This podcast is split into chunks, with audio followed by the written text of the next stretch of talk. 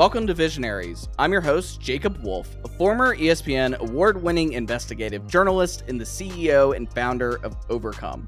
Today's episode, we're welcoming on Ben Brode, the former game director of Blizzard Entertainment's card game Hearthstone and the co creator and chief development officer of Marvel Snap. If you're unfamiliar with Marvel Snap, it has taken off like lightning in a bottle over the past two and a half months. It is a six turn, sometimes seven, fast paced card game that you can get through games in about three minutes. It works on your mobile device, it does work on your computer. And what's been really interesting about it is how it's tapped into Marvel IP and built, like most card games, a bunch of different archetypes more broadly it got so popular, and you'll hear Prem ask this later in the in the episode. It got so popular that Mikhail Klimentov, our esteemed friend from the Washington Post video game section, wrote an article recently where he interviewed a gastroenterologist about how sitting on the toilet playing video games for too long could hurt you, and it was from his personal experience of playing Marvel Snap on the toilet. So this game has gotten extremely popular. They've had ads with Samuel L. Jackson reprising his role as Nick Fury. They've done a bunch of other promotional stuff, worked with a bunch of big creators, and it's gotten a ton of downloads and a ton of engagement. It's kind of perfect. It's like the bite size. It's the TikTok of mobile games. I love it. I love that you can get like through a game in three minutes ish. It like has sort of, sort of to me at least some of the same dopamine of a funny TikTok, the dopa hit. So uh, yeah, as always, Prem's here with us. He asked Ben a question later in the interview. Prem, what did you think of that interview with Ben? Ben's fun. Ben, the energy, man. yeah, Ben. Ben has such a just infectious energy, wild positivity about kind of creating this this game that feels equitable. It feels fun. It's quick, uh, and the the kind of candor he has with everything he did with with Hearthstone as uh, and his time prior to Hearthstone at Blizzard like yeah it was it was it's super fun I have I mean I've followed Ben now for like 10 almost years since know, Hearthstone yeah. came out in like what late 2013 early 2014 I think I mean I remember playing that game in in beta and all of the news was coming through Ben so it was it's it's really fun as someone who's been a fan. Same with Fantano, uh, what last week, where it's just yep. like, huh, you're great in person. I've been watching you for ten years. Yeah, it it was a really interesting discussion. We focused a lot on building kind of the game because we hadn't had an episode like that in a while. We've had a few different game devs on this show. Adam Boyes, who is the co-CEO of Iron Galaxy, who make Rumbleverse, the battle royale wrestling game. We also started off Visionaries actually with an interview with Marcus Bromander, who's the co-creator of Among Us, another indie studio that survived somewhat by happenstance thanks to the pandemic. You know, a bunch of streamers got into like party games and Among Us was one of those things, and now it's a multi-billion dollar title. You know, like it's incredibly impressive work uh, from there, and I would encourage our audience to go back to listen to those episodes. But one thing that happened in this interview, similar to the Boyes one, is when Adam Boyes was on, and before he was the co-CEO of Iron Galaxy, he was also a part of PlayStation and helped launch the PlayStation 4 he came on shortly after an email that Jason Schreier, also a guest on this podcast, uh, at Bloomberg, had published a story about Jim Ryan and the CEO of PlayStation on the America side of things, and sort of his what he had to say about employees and labor issues and dynamics and political opinions. And that was extremely controversial. A lot of people upset at PlayStation about that. And you know, Adam didn't work there when that happened, but we did ask him ask Adam about how that changes culture and the changing shift in the games industry. Through the pandemic, all the way to present, the games industry has had a little bit of its own Me Too movement where a lot of people are being outed as being sexual harassers and treating people unfairly. We've had a labor revolution this year where a bunch of studios, namely at Activision Blizzard, actually are starting to unionize. Their studio Raven Software unionized. They're in the process of unionizing Blizzard Albany, which is one of their third party studios known previously as Vicarious Visions. And so, you know, Ben worked there for a long time, and he left uh, several years ago, four and some odd years ago. Uh, so he wasn't a part of like when the you know California Civil Rights Department filed a lawsuit last summer against Activision Blizzard for sexual harassment. But I did ask him about it, and I think he gave it's towards the end of the interview, but he gave a really profound answer, I think, about the issues there and how it makes him think as an executive differently too. I think that's kind of par for the course with anyone who's who's from Blizzard. Um, it it's a hard conversation to have, especially with Blizzard being such a a mainstay of the gaming industry.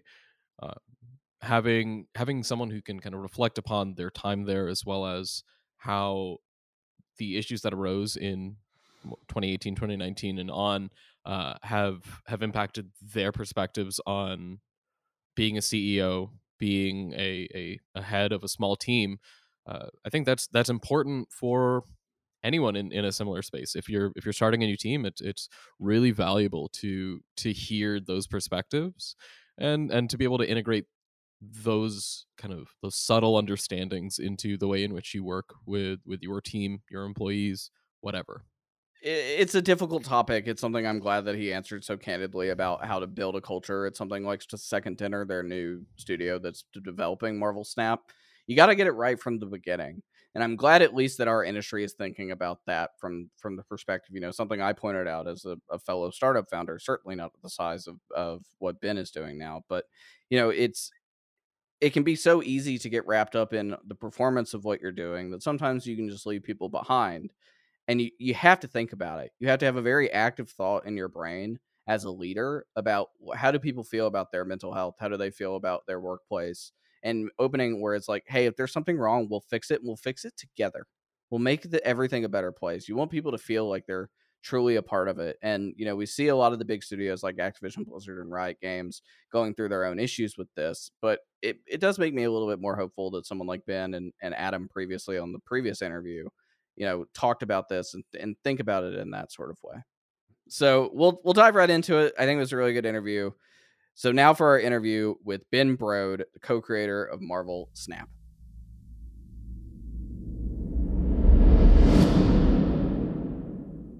Ben, uh, welcome to the podcast. Thanks for joining us. Thanks for having me. I'm super excited to be here. I, I appreciate the energy. It's uh it, it matches your energy on stage from all the BlizzCons of old, so it's uh it's nice to know that it's genuine. It's my it's my I like to tell people it's my superpower. I have the ability to like uh, to go into the batteries and and uh, extract whatever I, whatever I need. yeah, it, it feels it was always like I like BlizzCon feels like a ride. It'd be like Jeff like doing the Overwatch presentation, and he like very serious, kind of walked in. Like it's funny when Jeff has energy, but like it's not. It doesn't feel like it's super serious. And like you do a Hearthstone presentation same day or the next day, and just be like, whoa, like yeah. anyway, it's it's uh it's an interesting dichotomy and and uh, comparing the two to the others. Um, so yeah, I I want to kind of through this interview, I want to talk about both both pieces and both things. I do want to talk about a little bit of your career at Activision Blizzard and your decision to leave, and then what now you're doing with Second Dinner, and obviously Marvel Snap being highly successful. Uh, I've been enjoying playing it for the the past few weeks, so um, I want to cover kind of both areas. When did you, you know, working on on Hearthstone at Blizzard, the card game for those unfamiliar that was wildly popular, and then deciding to leave that to kind of go on your own? What was the sort of impetus behind that that decision? Well, I mean, the biggest the biggest thing for me is that I really loved working with Hamilton Chu, who's the executive producer on Hearthstone for the whole ten years that I was there, uh, and uh, he is the CEO of Second Dinner, and so uh, you know, I just we work really well together. He's an incredible person. I knew that uh, if if I was ever going to do this thing, that I would be successful if Hamilton Chu was doing it. I don't think I could do it on my own, so uh, there was this moment where we talked and we're like, hey, maybe this is the time. You know, we're we've been doing Hearthstone for ten years together. Uh, what if we did something new? Was there like any frustration with how things were going at Hearthstone? Did you feel like you had reached your sort of like whether that be on the game development side in terms of you know the actual development of the game itself that it maybe hit a ceiling of any kind or like did was that part of uh, explain if you don't mind sort of the rationale on, on the actual stepping away? No, there was no frustration at all. I, I was I actually really loved my job on the Hearthstone team. It was uh, something I had like literally considered zero about leaving. I kind of imagined myself as being there for the entire rest of my career, you know, just like associating myself with this game that I helped, uh, you know, in, in my way, help, you know, bring into the world.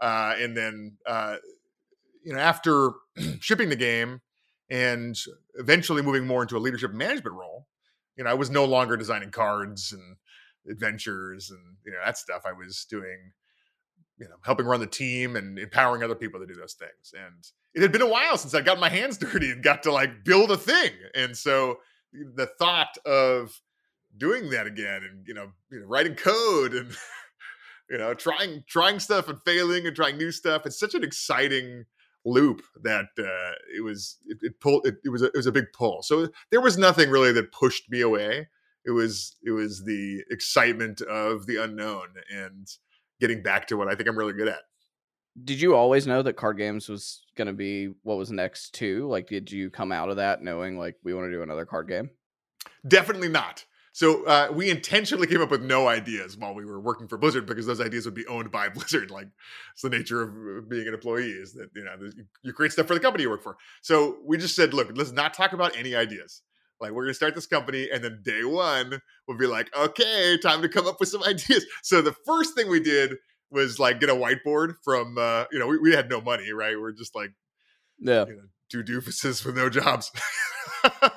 we uh, we went out to uh, Staples and got the cheapest whiteboard they had, and we had to choose between Expo markers or like the the very off brand dry erase markers. We chose the off brand, which was a huge mistake. They were almost useless dry erase markers, but this is the you know, this is the stage that we're at, and we wrote a bunch of ideas for like different games we might want to explore, and we actually prototyped a bunch of different stuff uh, before eventually finally deciding to prototype a card game you know, I know in 2019 that you all both got a 30 million dollar investment, which in in this current economy seems wild. It doesn't matter, I think, how experienced you are in a world where like venture seed investment is, is so like incredibly difficult for everyone to fundraise, even in the games industry, which is like still kind of lightning in the bottle from a game development perspective.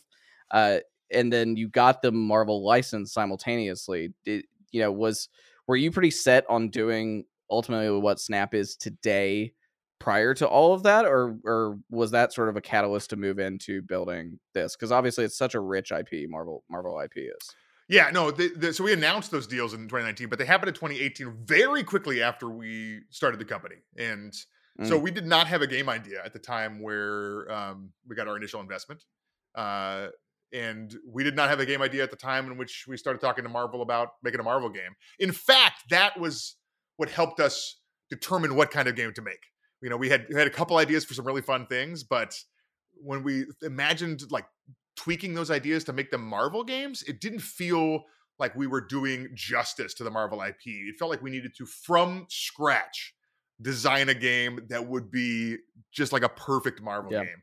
And so that's that's that was like the impetus for Marvel Snap is we wanted to focus on the heroes and villains and make a card game where that's the star. There's only one card type in Marvel Snap. It's just the heroes and villains of the Marvel universe.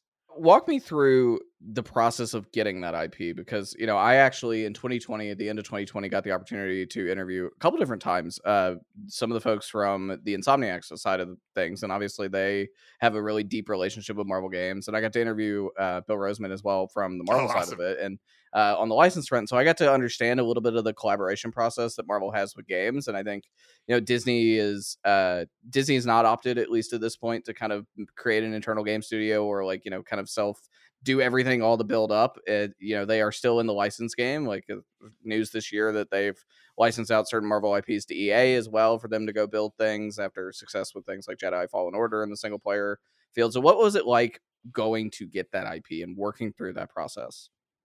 Uh, well, it was a pleasure. So I'll give you the, the the backstory. There is that the guy who runs Marvel Games, his name is Jay Ong. He's an incredible human, and he used to work at Blizzard with Hamilton and I.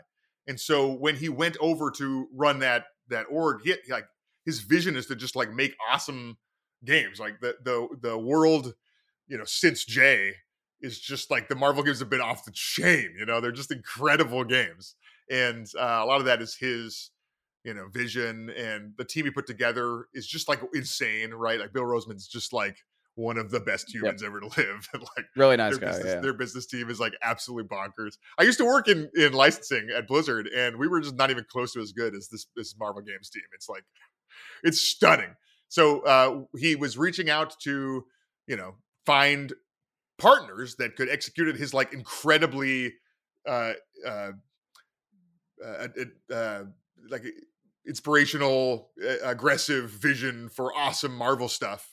And he called up Hamilton and say, "Hey, look, I know you guys can make awesome stuff. Uh, if you start a studio, you know we should work together. We should we should make something." So uh, we we kind of had the inkling that we might be able to work with Marvel even before we we started the studio. We, we you know we you never know, but uh, we were you know obviously we're huge Marvel fans, and you know they were looking for for partners who can make awesome stuff. You know, that, that, that release things that make an impact on the industry and really you know subvert expectations, especially for what like a mobile game could be.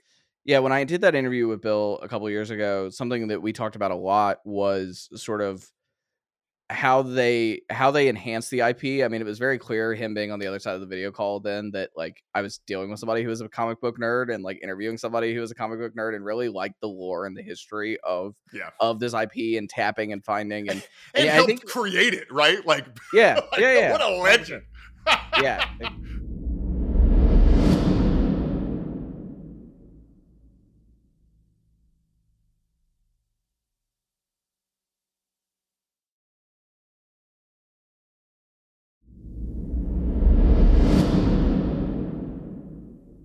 you know, one thing that's very clear about y'all's game is, and and it's even hinted at in like what you know the trailer that you all made with Samuel L. Jackson, where he's reprising his role as Nick Fury. That like you know, and Squirrel Girl is like one of the lines in that trailer, and it's like these are not just like this is not just the Avengers MCU level heroes that are in this game that have a lot of depth, like you guys are really pulling from sort of the catacombs and uh, you know corners of the Marvel universe that are bigger than just and deeper than just kind of what people are familiar with in general entertainment. So walk me through a little bit of that and like you know how you chose kind of what to tap into and working with Marvel to figure that out. Yeah, well, uh, it's interesting because every expression of Marvel is potentially someone's first experience with Marvel, right? Yep. Like some for some people it was the movies for some people it was the old tv shows for some people it was the comic books for some people it was marvel versus capcom 2 or you know my, my son's first experience with spider-man was the the miles morales ps5 game you know and yep. uh, like everyone's got some like in and it's it's really fun to also even, even if it's not your first in to have like every time you do make contact with the the the incredible 80 plus year universe that is Marvel to like deepen your relationship with the IP in the world. The universe always feels bigger and more expansive than you thought it was previously. And so, you know, it's not just about, you know, Captain America and Iron Man or whatever. It's about it's about the whole world. And so, yeah, we intentionally we just to do all the big stuff, right? We like all this, all the characters you know are in there. But like we went, we went deep, right? We went like you know to Infinaut and the Leech and yep, uh, you know a bunch of characters that probably most people don't know about.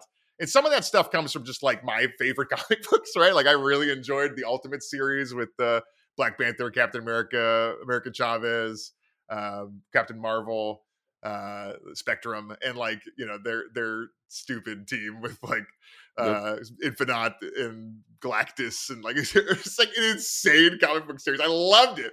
And uh the Infinaut was just such a fun character. So like I was like, screw it, we're gonna make we're gonna make an Infinaut card. it is uh incredibly annoying. Well done. Uh, you know the lore of Infinaut. Here's here's why he does what he does. So in, the, in the in that that story, there's a moment where people are like, "Yo, this this entity is coming to Earth. He's so big that if he successfully comes through, his gravity will destroy Earth. So like we just gotta stop him from getting here. And uh, so they can tell he's coming and they have to like, you know, do a bunch of ultimate crap to like like just shut it all down. Uh because if he ever comes through, it's it's over. It's over for Earth. And it's such a uh uh the card in Marvel Snap is you can't if you want to play him, he's huge, but you yep. can't do anything the turn before. So you can tell when he's coming, but if he arrives, it's 20 power. It's, it's like the most powerful card in the game. But you yeah. can tell that he's coming. You got to stop him. Yeah, and I think that uh, that's one of the other things I wanted to cover a little bit about the game because you you previously worked on on Hearthstone, and Hearthstone is like very involved. It takes to be competitive at it. You have to now. There's so many damn cards. Like there's so much history there, right? Because of the way that the seasons have worked and all the expansions have worked that like it takes a long time to come into something like brand new, right? And I would say like I started with Snap personally playing the game eh, a couple weeks late to everybody else. Like after y'all sort of went in and did like the full launch, right? Like I came in at the back end, I think, of the uh Carnage was sort Yeah, of Symbiote- Symbiote Yeah, Invasion yeah, the season, symbi- yeah. the symbiote, yeah, the symbiote season. And so I was a few weeks late, but I caught up like relatively quickly where I could like play other people. And I think one of the things that's really interesting about it, and and I'd love kind of your thoughts on the broader trend of kind of how mobile entertainment works, but you know, it's bite sized. It's nice that you can get through a snap game in like three minutes, right? Like it's it's, it's like six turn, uh, you know, not super fast, but relatively fast. Time limit on each turn, and like you got to move it quick. It, it like it both simulates that like brain power and challenge of a card game, but it makes you think quickly rather than it being like Magic the Gathering or Hearthstone or others where it's like this kind of longer, planned out. Like yeah, those are those are marathons. This is a sprint. So a- and what's interesting about that is how much mobile entertainment has changed, specifically in the broader scale of the past two years everybody stuck inside, like TikTok becoming so big, you know, YouTube launching into shorts, kind of like everybody wants that instant, like 60 second dopa hit, the laugh or whatever else. And so, like, is that something you are, were thinking about when you built this game and how quickly and fast paced it is in itself? Well, I'll tell you that my son was born the exact day we were celebrating the launch of Hearthstone. And it changed a lot about the way that I found myself able to play games. And I went from being, you know, delighted to sit down for four hours of raiding to just like sneaking in some games, you know, now and then. And I needed, I, I wanted, I wanted the game that fit my lifestyle better. And I was very inspired by Clash Royale, which you know I had. I look Mm. at my watch. I'm like, I got five minutes till this meeting starts. I could jam one game of Clash Royale for sure because it can it cannot play longer than five minutes. And I just felt like that's such a, a huge advantage of mobile is it's right there and you can you can squeeze it in. You can get a quick game Yep. in. I'm waiting for you know this thing to happen. I'm waiting for my In and Out burger or whatever. Like, oh, I gotta get more snap in. You know, and it's just uh it's just like a just a it's so easy to fit into your life, you know, especially if your life is chaotic or there's a lot going on. You know, you want you want little bite-sized experiences. So for me, I, I just it's what I craved. You know, it's what I, I wanted most. Was I love card games. I love collecting, and I want to be able to just jam a couple games in whenever my my life allows it. The next part I wanted to ask about that very specifically is the balance of like competitive and sort of the minority minority voice, not uh, eth- or ethnically or racially, but the minority voice and the people that are the loudest about card games, right? Like card games are a very rich TCGs and CCGs are very rich in genre. People like them to be hyper competitive, right? Things like Magic and others that are or, or Pokemon played in person. You know, Yep. eventually did digital shifted. Hearthstone obviously pioneering a bunch of that, and then you know MTG Arena and other things coming out since. And and so like in a way, I ha- I haven't personally seen as much of this feedback, which is like surprising to me. But I'm sure there are some people that like think Marvel Snap is sacrilegious because it's not this like deep competitive esports comp, you know, competition title. Uh, talk talk to me about that balance and like you know not listening to that and just kind of focusing on kind of the broader vision of what you wanted to do. I mean, you're right that most people don't compete in card games, right? But it's a very loud, you know, uh, engaged part of the player base, and I think actually that that part is very important. You you can have a, a, a game that appeals to many different types of people, right? Like I I play a lot of Magic the Gathering, but I don't ever play in tournaments, right? It's just like you know, it's just how there's lots of ways to enjoy card games. And you know, right now in Marvel Snap, there's just no way to play a specific other player. So you can't play a tournament. There's no way to be competitive in a way that has like the stakes associated with tournaments. And we're building that feature. Uh, and it's really fun. I'm really excited about it, but uh, it doesn't exist in the game right now. So we, we're still like a month or two away from from that. But it's this really different thing, right? Other card games, you could go in like if you wanted to compete in Hearthstone or Magic right now, you could go to the card shop or into the shop or whatever and just spend hundreds of dollars or thousands of dollars and just get every card. You don't need every card to be competitive, right? You just need to get one Right. deck that you that you think is really good. But you could just you could you could skip to the end of the collection process, just get the stuff you need. Uh, in in in Marvel Snap, you cannot.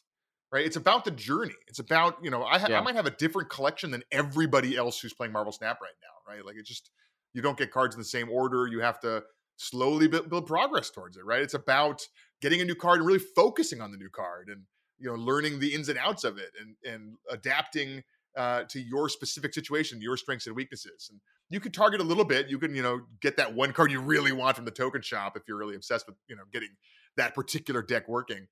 But it's a much, it's a much different paradigm for card games. And uh, honestly, it was one of the biggest risks we took because there is no, there's nothing else quite like it. And uh, you know, for that for the audience who's used to spending thousands of dollars and getting everything they want right away, it's just we don't have we don't have that, and uh, it's working out well towards the end and, and we were laughing before we went on recording that I like sat in Penn Station and spent like 350 bucks on Hearthstone one day during a train delay. Like part of what bothered me and drove me away from Hearthstone as a game, frankly, is what felt kind of like predatory monetization. The fact that like to be good at it, to get the cards, like it, not only did I have to get really lucky opening packs, but to like get kind of the cards that were in meta that were the best cards in any given you know month or whatever depending on patch time it was a lot of spending a lot of lot of spending and and i think a lot of people grew frustrated with hearthstone and that over time uh, versus something like league of legends for example which i think is i've made that comparison to snap and the leveling system is like yeah you can you can get to a certain place in snap faster by spending money on things like the battle pass etc but you don't have to. It's an optional spend right? It's not a sort of you have to spend to be good at this and uh, did the way that Hearthstone ended up finding itself from a monetary perspective influence that decision and how you were going to monetize Snap? You know, I, will just say I, I actually love uh, packs. You know, I, I, collected Marvel trading cards when I was a kid. I play a lot of Magic, and uh, it's just like something. It's just something like joyful. It's like opening a present. You know, I just love surprise, and I loved it. But uh, I think that model just didn't work for the type of game Marvel Snap is. It's it's there's not like enough cards where we could sell packs and we just like run out of stuff right? It's just not there's not like a good analog in in in the industry for how to do like monetization for a card game with 150 cards right? It's just not right. there's nothing quite quite like it.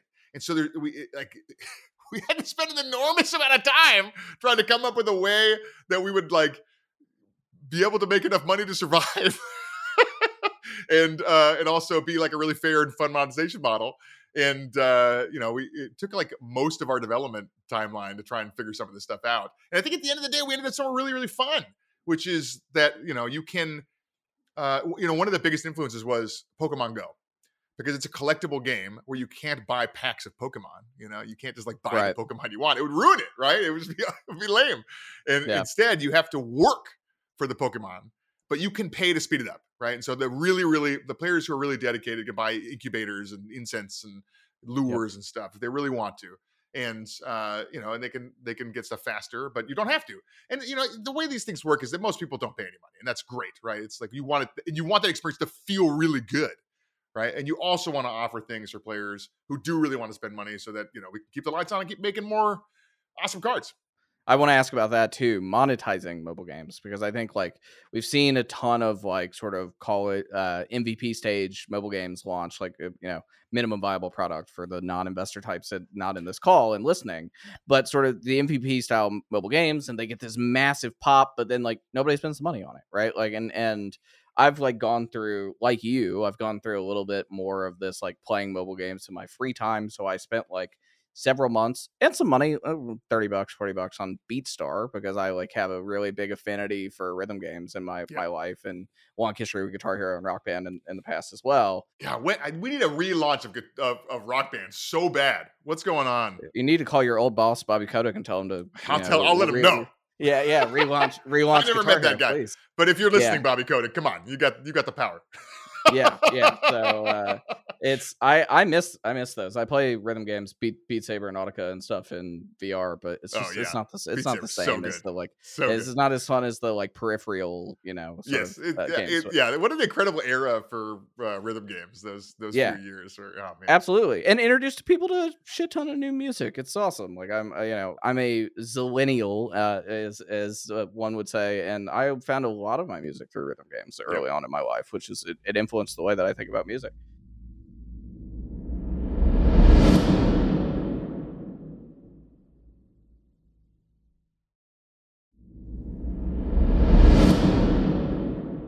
mobile games is still sort of this like kind of untrenched uh, system. It's still very young in, in its way, and uh, you know some do make a lot of money, but a lot don't. And so, from a developer sort of executive hat of like you got P and Ls and projections to meet, like how do you think about that and how you sort of the narrative telling that you're saying to players of like, hey, help us by, you know, I think it's even harder too with a younger audience, people that play your game, because like they generally don't think corporations need money.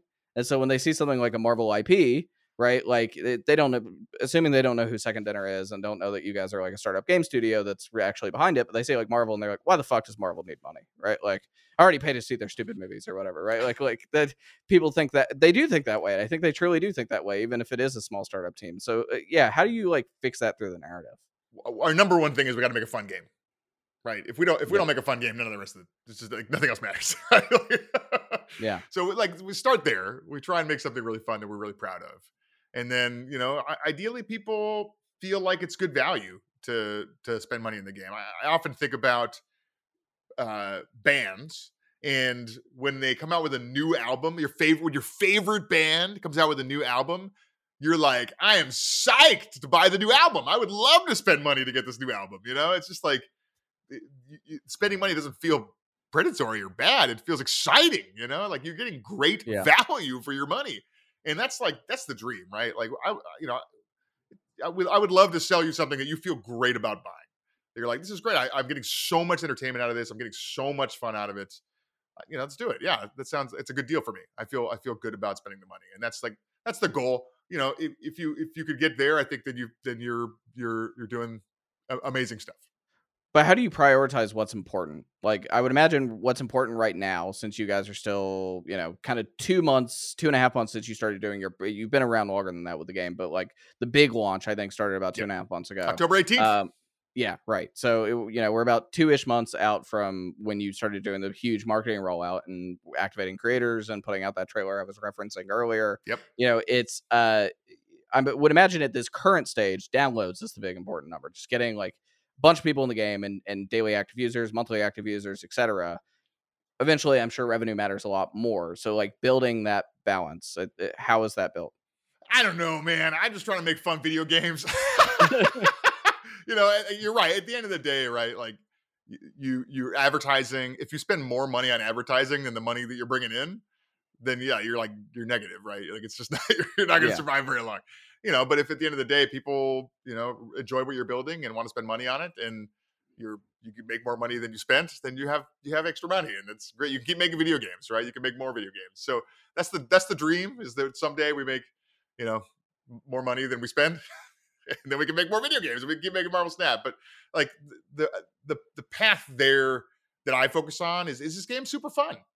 Right? If like players are could, yeah. you know continue. There's all these numbers that you know like people call them KPIs and stuff, and it's like the end of the day, it boils down to our players continuing to play the game and having a great time playing it. And uh, if they do, and you have like opportunity for them to spend money, and they spend money, then eventually the the numbers will work out, right? And like you know, yeah, we want to like boost numbers by ten percent, you know, whatever. but like, you know, it's make it fun. That's the most important thing.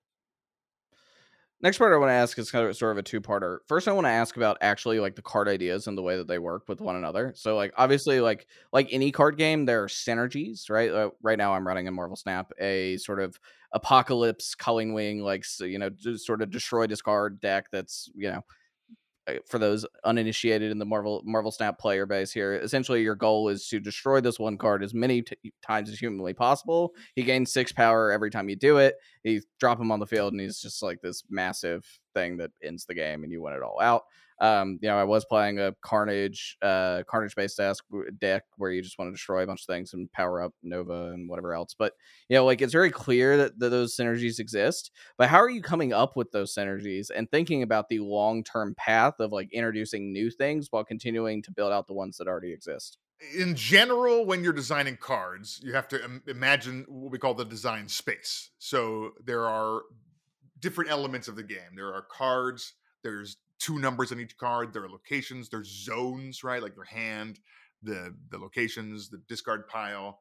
Uh, yep. There's uh, ways that those interact. You can move between zones. You can create new cards. You can add power. You can remove power. You can increase cost. You can reduce cost.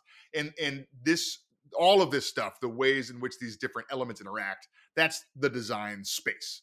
And if you fill the design space with every possible card, You've just made every like just there's an Excel sheet of a zero zero, a zero one, a zero two, a zero three, a one one, a one two. You know, like like everything with every piece of card. There's like a finite ish number you know, especially of like realistically good stuff. And so as designers, we're kind of just like going, we're like, what, what is possible? Oh, you could move a card from your hand to the discard pile. That's discard a card. Okay, that's interesting. You could move a when a card tries to be discarded, you could put it back in your hand with extra power, you know, and so you're yep. kind of like running through all of this stuff. The other thing is once we create a card, let's say we create a card with a downside, one of the most fun things for players to do is like overcome a downside, right? Like, oh, I was going to discard a card, but instead I just make Apocalypse stronger, put it back in my hand. I'm a genius, you know. Like, it, yeah. it, it's a really fun uh, thing for players to solve. So often when we make a card with a downside, it's really a puzzle for players to figure out, like, how can I get around, you know, this this downside. Uh, a lot of the time, we look for narrow designs. So uh, a design where you don't just throw it into any deck, but you, it does something very specific, like Silver Surfer in the new season pass gives your three cost cards a bonus. Normally, you wouldn't play a lot of three cost cards, but with but this card, yeah, you them. might yeah. you would build your deck a little differently. What cards inspire you to build your deck a little bit differently? Uh, so those are all things that we're thinking about. And in general, we look at you know player sentiment and power numbers and think like, hey, does the move deck need more assistance? Do we want to have enough cards that you could build three different move decks? What kinds of ways can we push that deck? So there's like thinking about it from the decks that exist, thinking about it from the design space that exists, and then thinking about it from you know creating new deck types that uh, we could we could push in the future. I think the hard part, and we saw Hearthstone struggle with this a little bit is that as you introduce new things, you don't want to nullify the old things, right? There's always competitive balance issues in any game like this where like you're competing against someone else. There are going to be some things that are better than others. There are going to be some cards depending on balance like that are going to be better than others. Maybe something new comes out like like Silver Surfer or whatever that kind of changes that dynamic and, you know, reshuffles kind of how how things work, but like one thing I think Hearthstone did struggle with sometimes is based on balance when a new card or a new set of cards would come out and you you'd reshuffle those decks, it would nullify sort of the past, you know, some of the historic catalog. Some of the historic catalog would basically be unplayable because the other thing was such hard counter.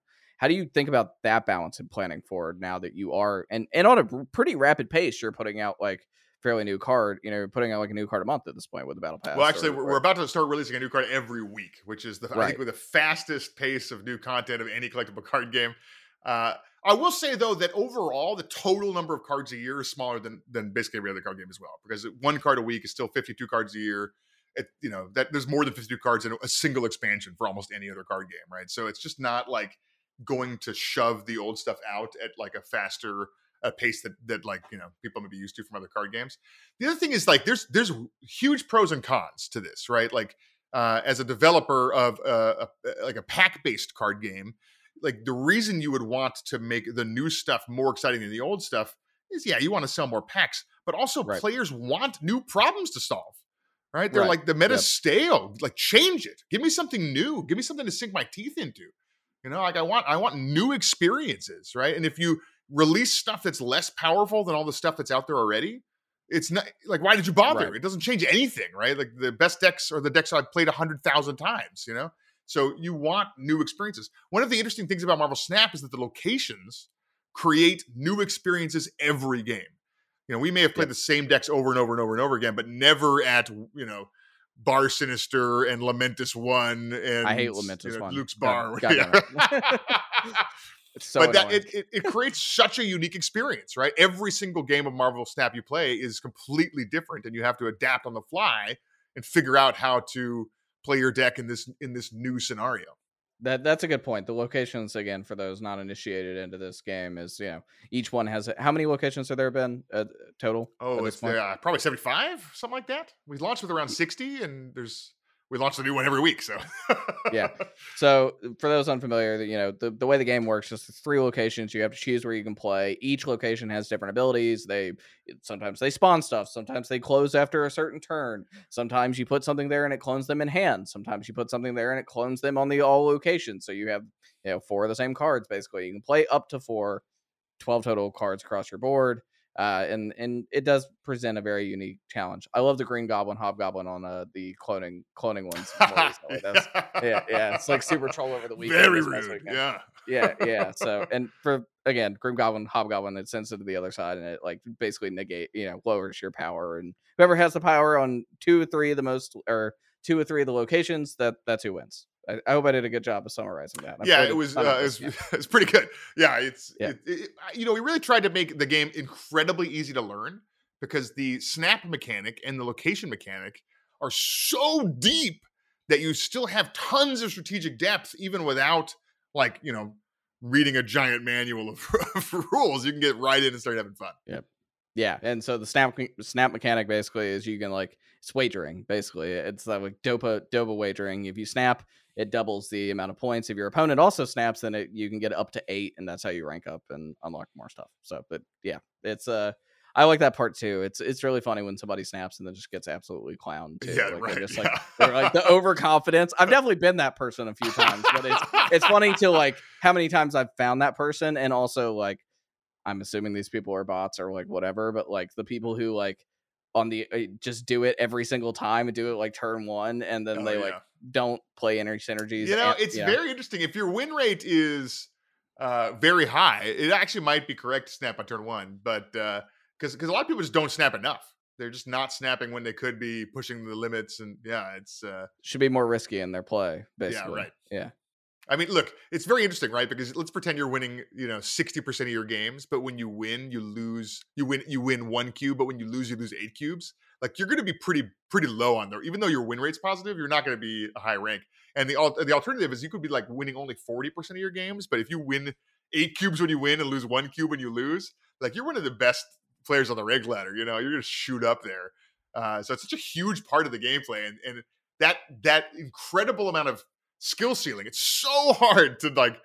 Do I retreat? Do I push my luck here? Like it just means that we don't have to make a game that's like really complicated to get all that skill depth. There's tons of it already in that one mechanic. it's interesting. And the next part I wanted to ask about the card development is, you know, you are you are hitched to the Marvel IP, and while that is like extremely in depth, where you have cards that are raptors and squirrels or whatever else, right? Like there are like smaller things you can add in.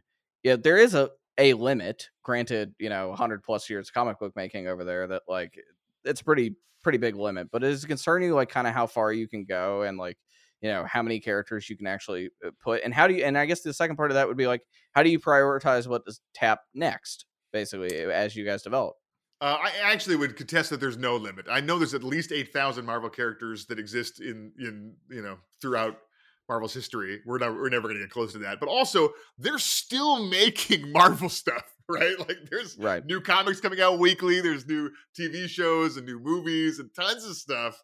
You know, I keep getting tweet uh, Twitter messages that people want to see Madison from uh, the She-Hulk show as a card, right? Like you know, she didn't exist, you know, as, as a character, uh, at least in, in the public consciousness that long ago, right? And and you know, that's just how it goes, right? There's there's new stuff all the time. They're they're not they're not slowing down on Marvel. It's it's it feels like it's speeding up, and it's it's like really exciting to be part of this you know giant cultural force they say somebody said this that marvel is the greatest creative collaboration in history right so many creative people have added to and helped create this incredible world over so many years it's kind of it's kind of stunning so i'm not worried about running out of running out of exciting source material to, to pull from uh, and how do we choose uh, you know, some of it is just you know what we're excited about, right? There's still characters that we're like really excited to explore that are like you know near and dear to our hearts, and you know, like it depends on kind of what Marvel does in their other uh, forms of uh, of media, right? Like as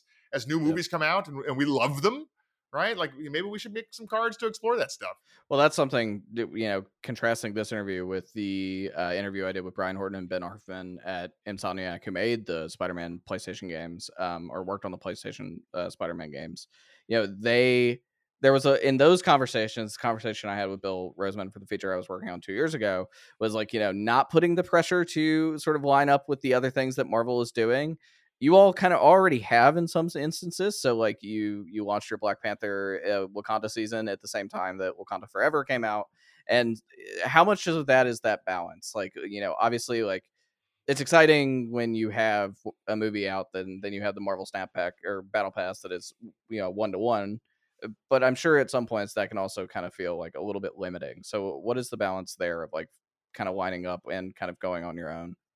Yeah, I mean, we just kind of look at what the slate's like and what excites us, and and then uh, do do what we feel like is best. It's kind of a it's kind of a, a gut call, right? So we we, we were really excited about Wakanda Forever, and we wanted to line up our battle pass, right, their season pass with with that, and the timing of the movie release with the timing of our season. You know, just kind of things work out, right? We hadn't released Black Panther yet as a card, and so it was just kind of a perfect alignment of things. But we also have like you know themes that we just like love from our history with you know other movies or our history with comic books that we're just like oh you know rad is to do something like this. Uh, and so we just kind of you know it's kind of it's kind of up to us right? Just like what what do we love? What we're the, we're we're the, uh, we have to decide what we think is cool and then just make cool stuff.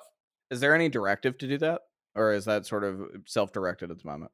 It's it's self-directed. We we like we're really heavily collaborative with marvel so like we always say like, hey, you know, what about this? What about that? And they'll talk about like it's, it's kind of like we're one team, you know. So we just we talk about everything and jam on stuff and what we want to do.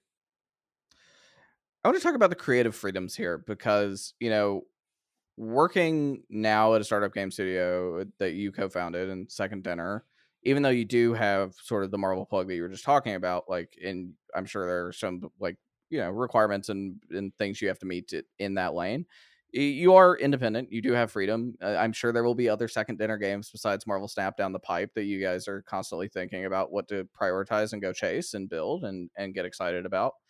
Uh, but you used to when you were at Blizzard. Blizzard is a very, I mean, they're a AAA studio, massive game, one of the biggest games publishers in the world, and they have like very, very stern directives. Like, you know, yeah, you can start projects, but you got to get a lot of buy-in. It's a whole different corporate culture, and and so I want to ask sort of if you could comparing and contrast what it was like working there and trying new things versus what you're doing now and and how the creative freedom really that you have and what you're doing.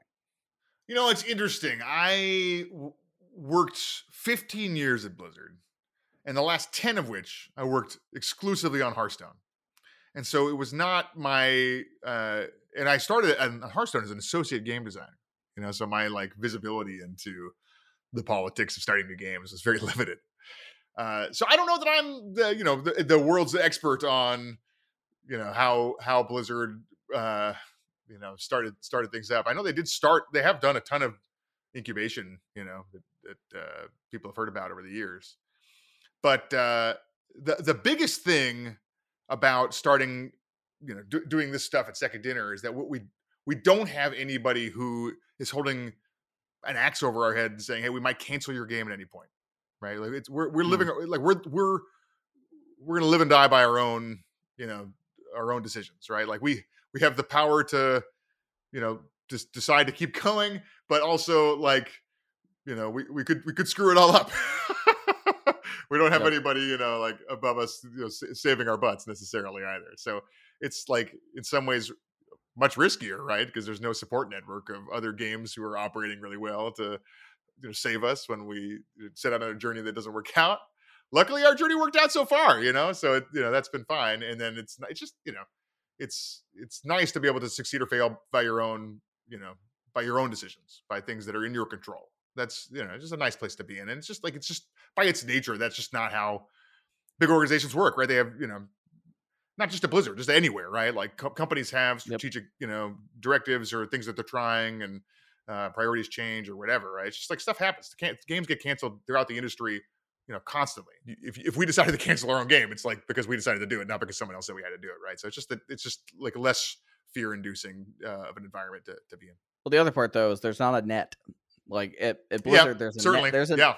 There's there's a net. Like if you fail, there's a net to catch catch you because you know like there are other things you didn't work on other games etc that like will offset p&l and you know make things look fine uh, or you know balance things out if something doesn't go well now there's not now you're a startup co-founder and like i i feel this a lot having worked at espn and now being independent by choice like it walk me through like sort of the anxieties etc of that and how that feels now basically to think about like now it's now it's on all on you and and your team basically to figure this out I, I, my brain's a little weird, so I'm a very optimistic person, and so I don't uh, assess risk the same way other people do. Right? Everything feels like not a risk to me because I just only see it from the most optimistic outcome possible. So, you know, for for you know a lot of people might be afraid to to take a big risk and leave your job with no source of income and try and start up a company.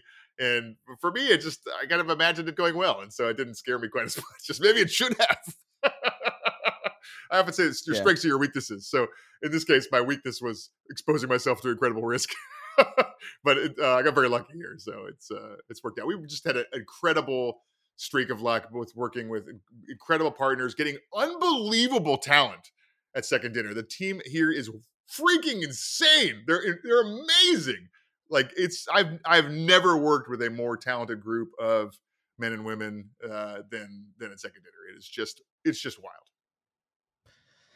You know, we had Adam Boyes, the uh, co CEO of Iron Galaxy, on the studio a few months ago, and it was actually right in the wake. And, and for those unfamiliar, please go listen to that episode. But it, uh, you know, Adam is a former PlayStation executive. He was there for a long time. He helped launch the PlayStation 4 um, and then decided to kind of go out on his own. And then they built, you know, a battle royale wrestling game, Rumbleverse, uh, now that is doing pretty well for itself and when we had him on, we talked a little bit about. Uh, it was shortly thereafter the Jim Ryan email talking about labor issues and sort of inside inside the games industry. Your former employer, Activision Blizzard, has had a lot of that the past couple of years. Last summer, for those unfamiliar, uh, they received a lawsuit from the California Civil Rights Division alleging rampant sexual harassment across the company, and it's been this incredible like just mudslinging 18 months of reporting that you know senior level executives like Bobby Kotick were aware of some of this and allegedly withheld that information from its board. The SEC is investigating for this. The you know uh, U.S. Equal Employment Opportunity Commission is settled a lawsuit.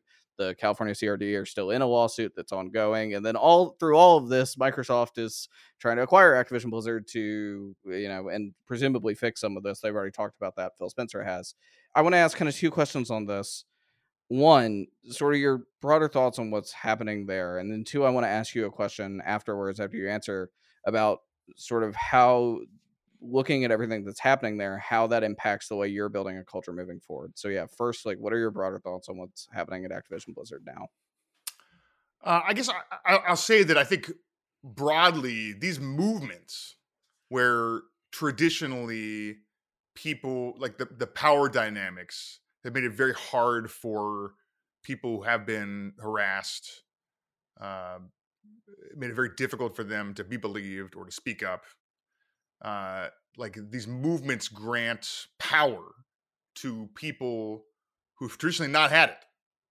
And when when they realize that there's actually a bunch of them and they can get in support from like a huge group of other people through things like social media it flips the power dynamics and gives the power back to you know these people who have traditionally not had it. And for, to great results right? Like this is you know it's not just the games industry it's many industries now that have you know cleaned house and like done a lot of soul searching about how how they've been operating and how, what what kinds of behaviors they've been tolerating.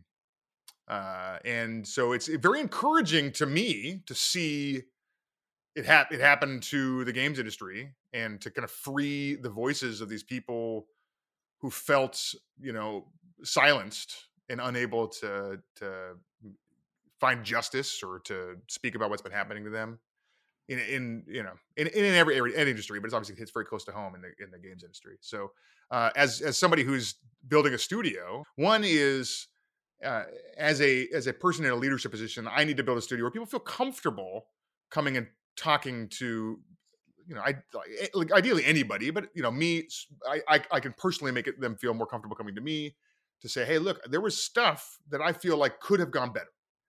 And if that's true, then we can we could do stuff to to make stuff better. But uh, you know, even if it's not me, somebody with the power to make stuff better should be able to find out about that. And so, if we have a culture where people feel safe to bring up issues, then I think that helps a lot. That really, you know, gives us more opportunities to avoid scenarios where people don't feel like they have you know an outlet to to express when things have gone badly or things need to be doing better you know the way we craft our policies to re- reduce opportunities for stuff to go badly right the way we build our culture to you know what matters to us and then also the way we build our studio right we focus uh i think i think it's in, in a studio that's traditionally been so dominated by straight white dudes.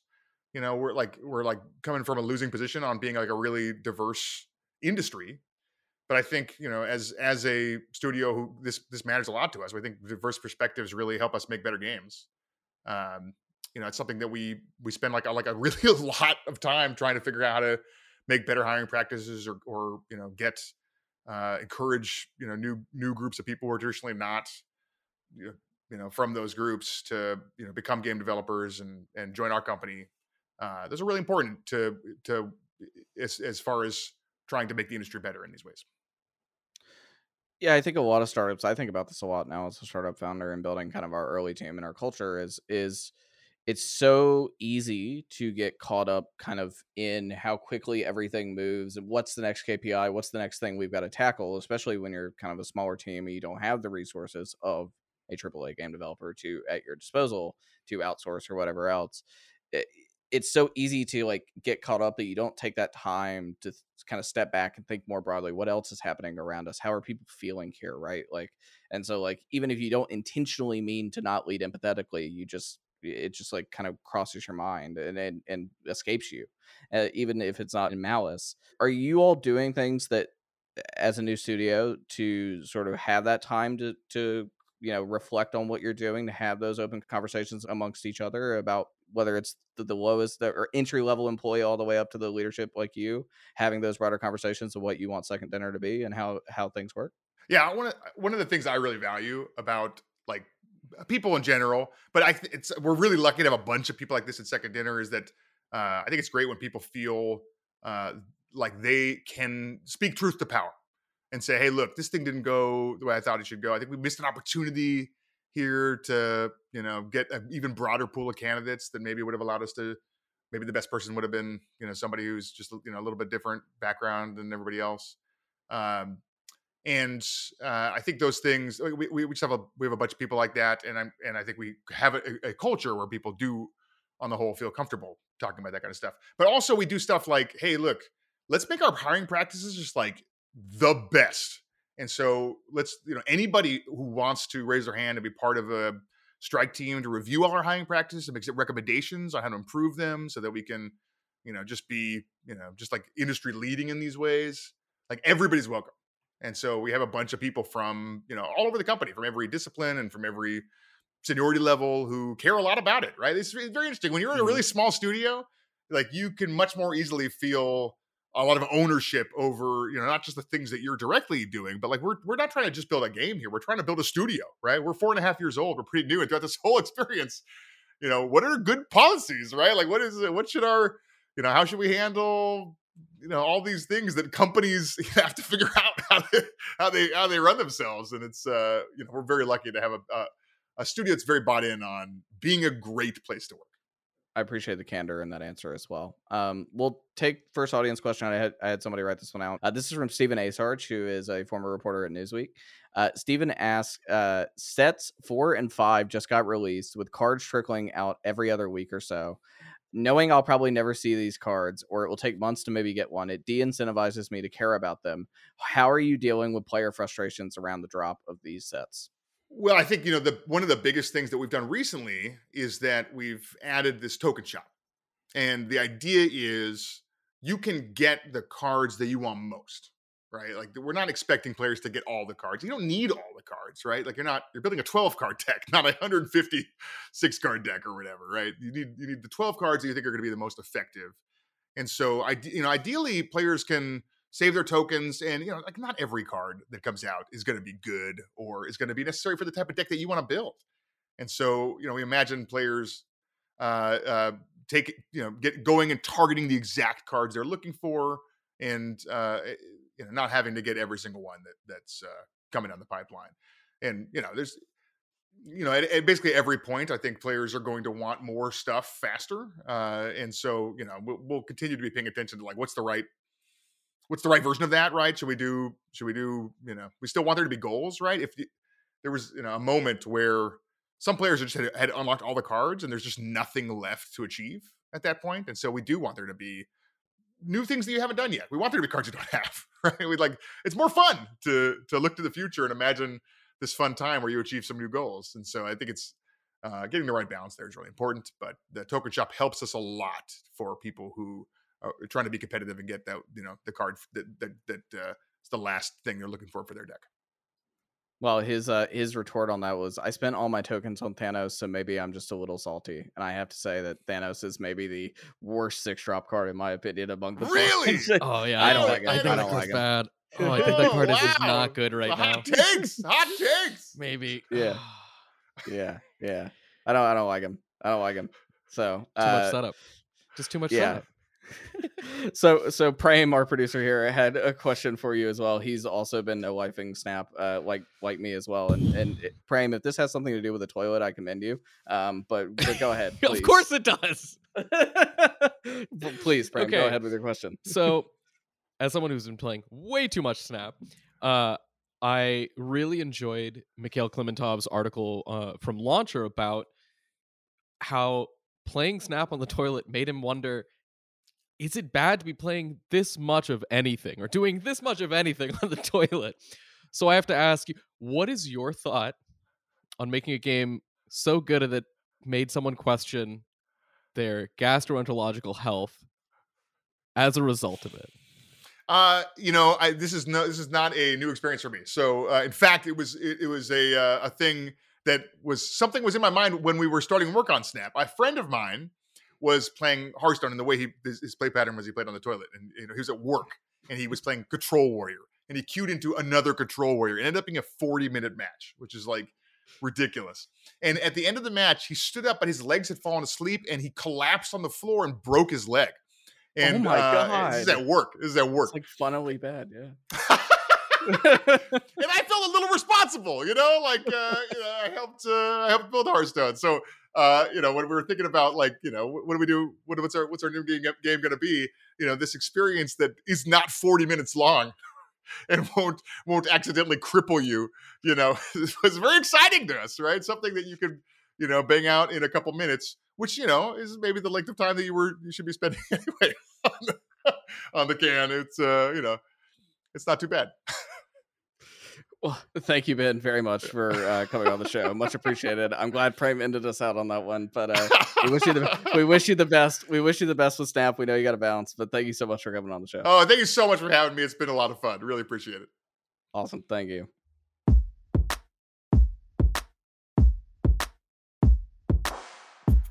Thank you again to Ben for the interview. If you enjoyed this episode of Visionaries, you can find more like it on Apple Podcasts, Spotify, or wherever you get your podcasts.